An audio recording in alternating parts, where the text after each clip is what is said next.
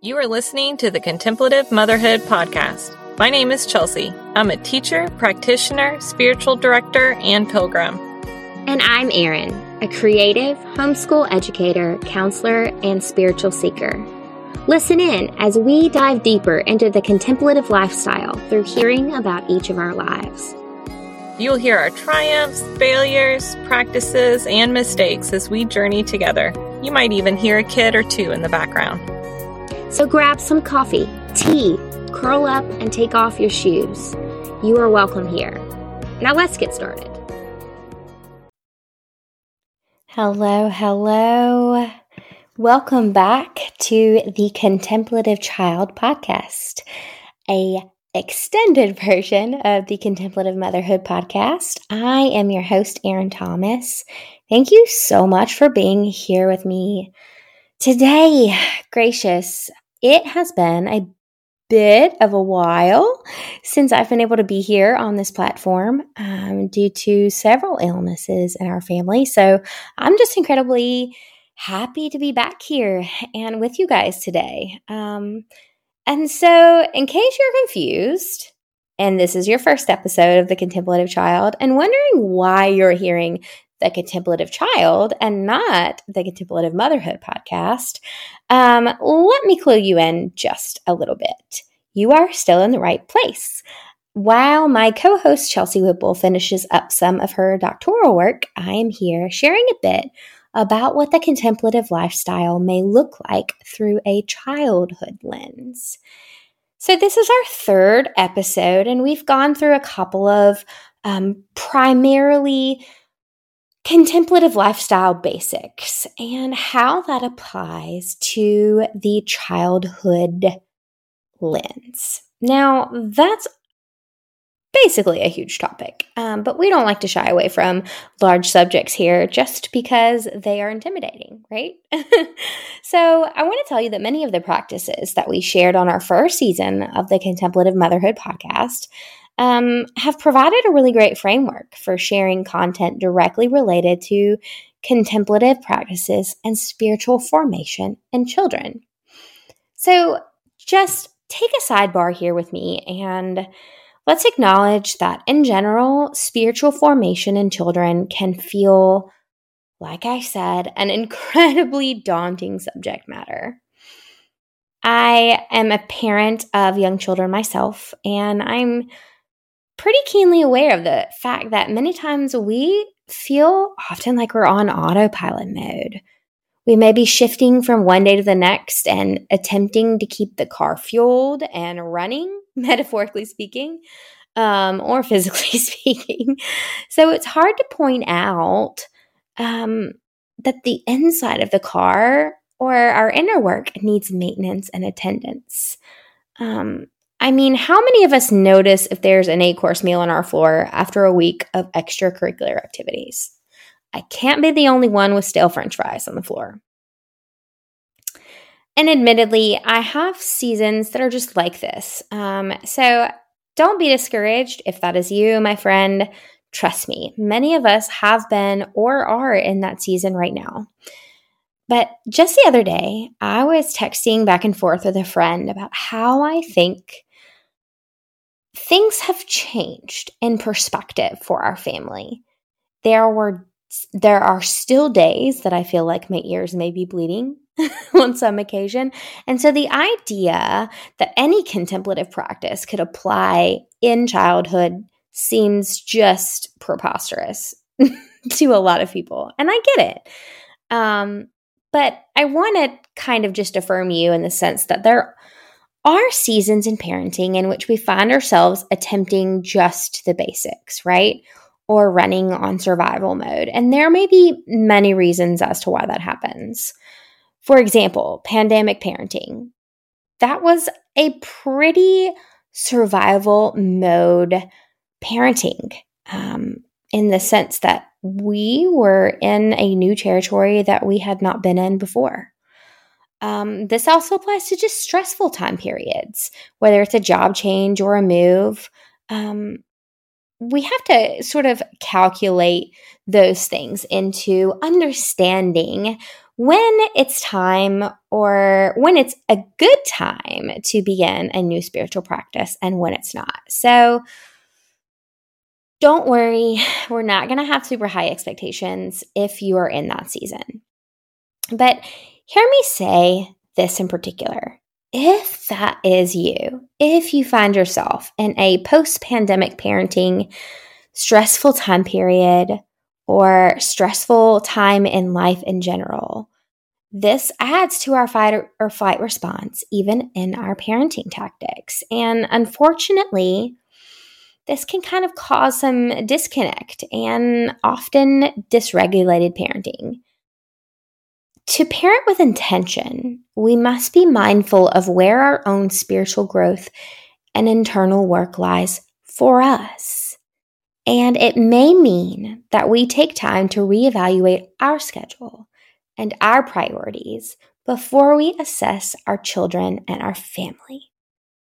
So, just getting back to the basic point is that if we're honest with ourselves, we can be we can very well be a parental product of our consumer driven society, right? This is just something, mass consumption is something that occurs around us all the time, especially if you live in the United States frankly, I have coached parents professionally myself, and I I'll tell you, I think that our consumer driven society has not made this easy. Spiritual development or spiritual formation, um, doing inner work, doing inner healing. It, our society hasn't made this easy on us um, because we are often driven by the next greatest thing we need to do or buy or be. So, while oftentimes we know that spiritual formation exercises or the implementation of mindfulness in children could benefit them, we can be easily distracted by the need to check a plethora of boxes, such as the education box, the extracurricular box, the community engagement box, the neighborhood box, add in pretty much 45 other boxes, and you have a pretty typical American family. But I think we need to ask ourselves sometimes why this is true and if we are allowing margin in our life. Some of the reasons that we may sort of be driven by this consumeristic parenting is that we may be checking boxes to keep up with the Joneses, whoever they are. No one really knows. or maybe it's out of worry about our child's successful life income and outcome. We want them to have this picturesque life in adulthood that maybe we didn't have. And some, so we can go as far as to say that sometimes we work tirelessly for our children so that they have what we feel we did not have in our childhood. And so I say that because it's important for us to ask ourselves this on a regular basis where our desires lie. We know factually that many of our parenting is a direct result of our own childhood experiences.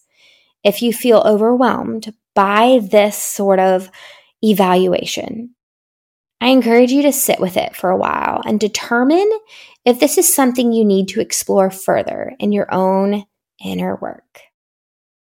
So, activities are sort of a great example of our um, busy, hurried lifestyle in parenting, right? Activities are just something that we do. We sign up for all the things um, for many internally motivating reasons in parenting, right?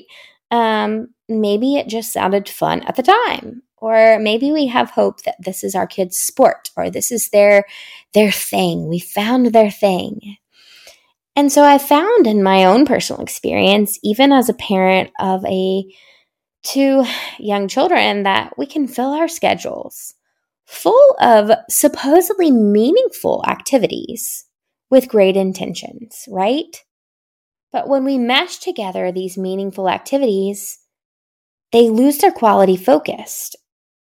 Then, in a snowball effect, the hurried lifestyle morphs into a more dysregulated circus of running around from activity to activity, coming home with our children and realizing that we aren't sure even what happened or if we had a conversation that day. And so, if this is you, I encourage you press the pause button. So let's just dig into that a little bit deeper. My friends, I want to encourage you, and I gently speak this to you with so much understanding through mistakes of my own that often our to do lists as parents are reflections of our own desires for our children's resumes or a reflection of our egos rather than a genuine heartfelt desire for connection, presence, and spiritual opportunity and growth. Now, don't hear me wrong. I am not accusatory in any sense only sharing where I have been, and that sometimes this is just a really good checkpoint for our ego. So, how do we change this?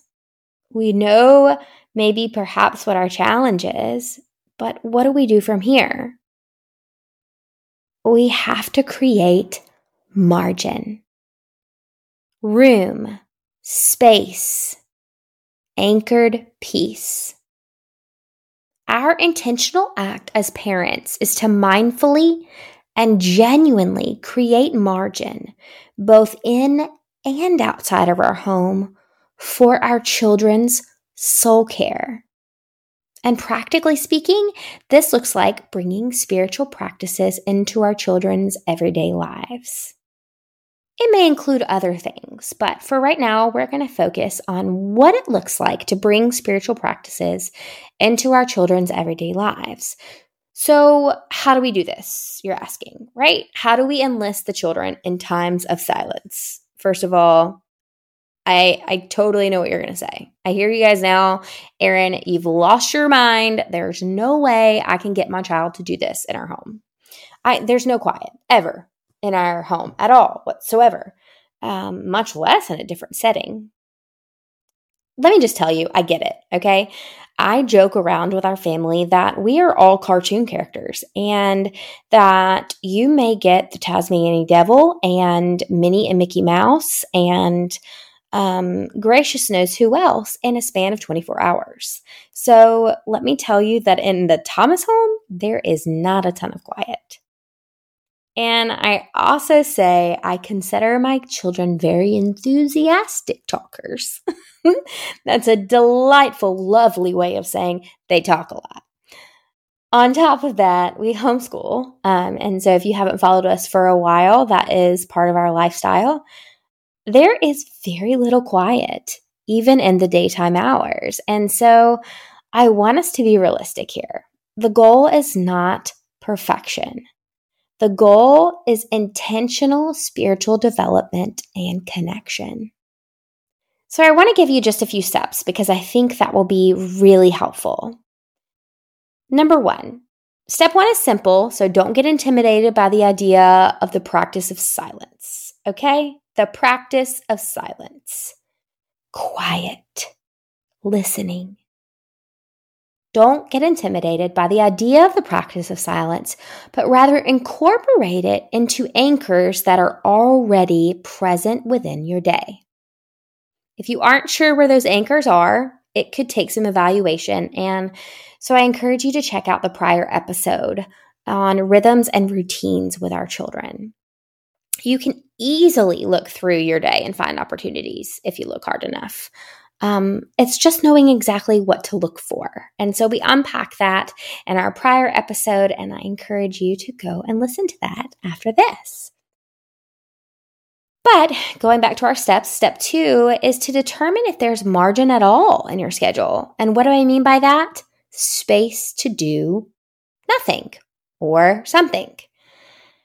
And to be honest with you guys, I talk with families a lot and I do a lot of counseling and parent coaching, and this is a real concern. It, it's a real concern and a real problem for a lot of parents. So I think it's okay for us to admit that and to be honest with ourselves about if we need all of these activities um, and what we're accomplishing with these activities. Are they genuinely benefiting your child and your family. Um, and really, only you can define that. I know that a lot of our social kiddos can convince us that they need 10,000 activities in one week, right? They love to play and explore in the early years prior to adolescence. And how many adolescents, teenagers do you know that have the desire to be with their friends more than their family? I think that may be a fair amount of you.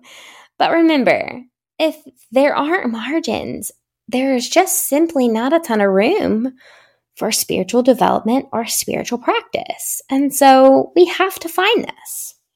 So, step three is finding this space of margin and discussing what silence may look like with our children. And more importantly, why it's done. The spiritual practice of silence seems like an oxymoron for children, right? Just like uh, the polar opposite of anything that we could expect um, sort of depending on where you are in your child's years and development.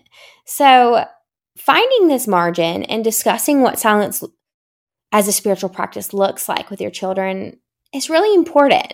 But more than just that, it's important to discuss why it's done. Why are we looking to practice silence in our day?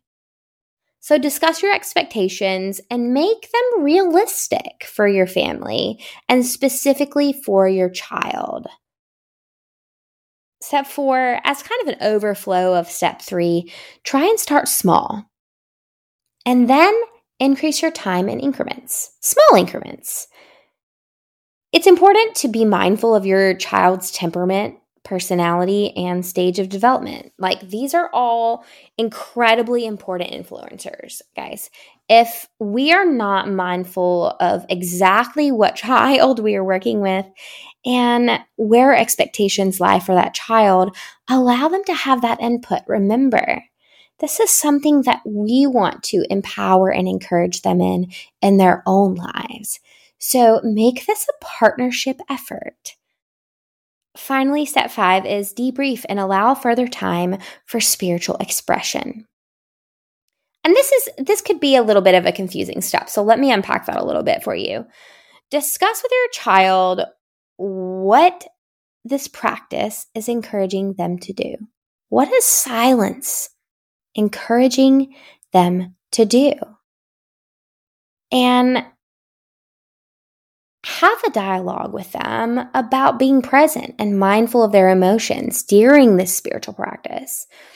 I want to tell you, it's not super uncommon to feel uncomfortable at first. I mean, if, if we've done this as an adult, we even know that silence, I don't know if anyone's done a silent retreat, it can be really uncomfortable to be alone with yourself and your thoughts, right? Um, and children are no different. So, debriefing is just an incredibly important part of uh, further integrating this into their their lives and spiritual formation. See if this is something that they're uncomfortable with. If it is, let's talk about why we're uncomfortable with it. Um, this allows them to understand what it means to be present and mindful of their emotions. But in an encouraging way, I have found that one of the greatest things that silence does for my children is recharge. And by that, I mean they feel inspired oftentimes after they are alone with their thoughts, after they have done sacred listening time. And so I often ask them if they're inspired to do something else as a result of having this time. So, for example, it could be that they feel drawn to exploring nature after a time of silence and hearing the birds. Or it could be they feel inspired following their silence to draw or paint on a canvas or to pray for someone because of an image they remembered in their mind. Um, maybe they went back to a story that they were uh, replaying. Maybe it inspires them to write in their journal or read. And so the point of this particular step is to express to your children that this time is sacred time. And sacred time is that of connection to ourselves and to the divine or God. And know that even though this feels small and insignificant sometimes, and in fact, I'll admit it even can often feel silly when we're first beginning to attempt periods of silence and the spiritual discipline of silence with our children. Um, but as this practice grows, I want you to know that this is the beginning of mindfulness. This is the beginning of supporting your child in an effort to get in touch with their hearts, to get in touch with their heart center. This is a foundational principle in teaching our children how to practice the art of listening, listening to others and listening to the divine. And this is the soft and gentle beginning for our children.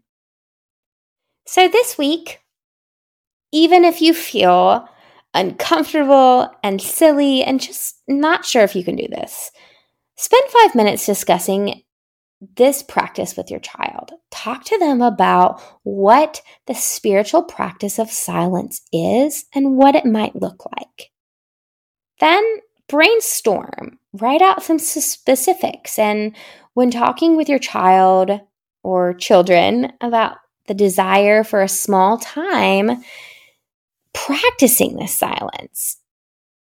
And then make it a priority to do this two times a week.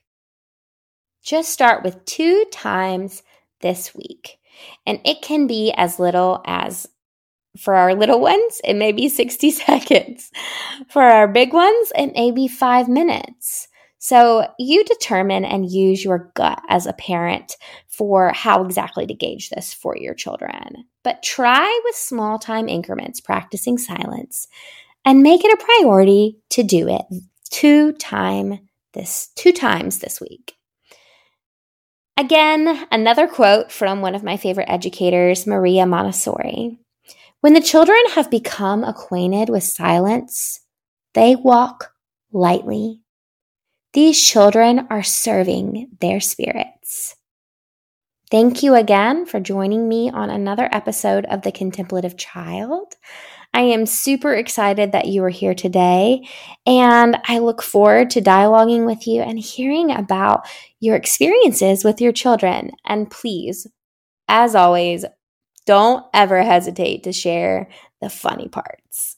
I am excited to continue on in this season. We have one final episode of The Contemplative Child, and then we will be moving on to season two of the Contemplative Motherhood podcast. Thank you for joining me.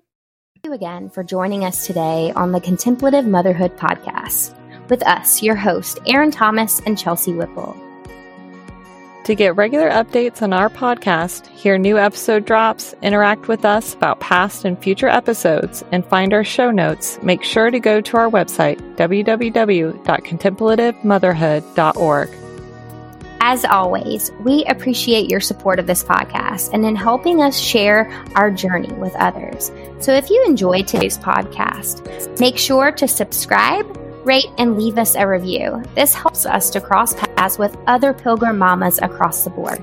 So until next time.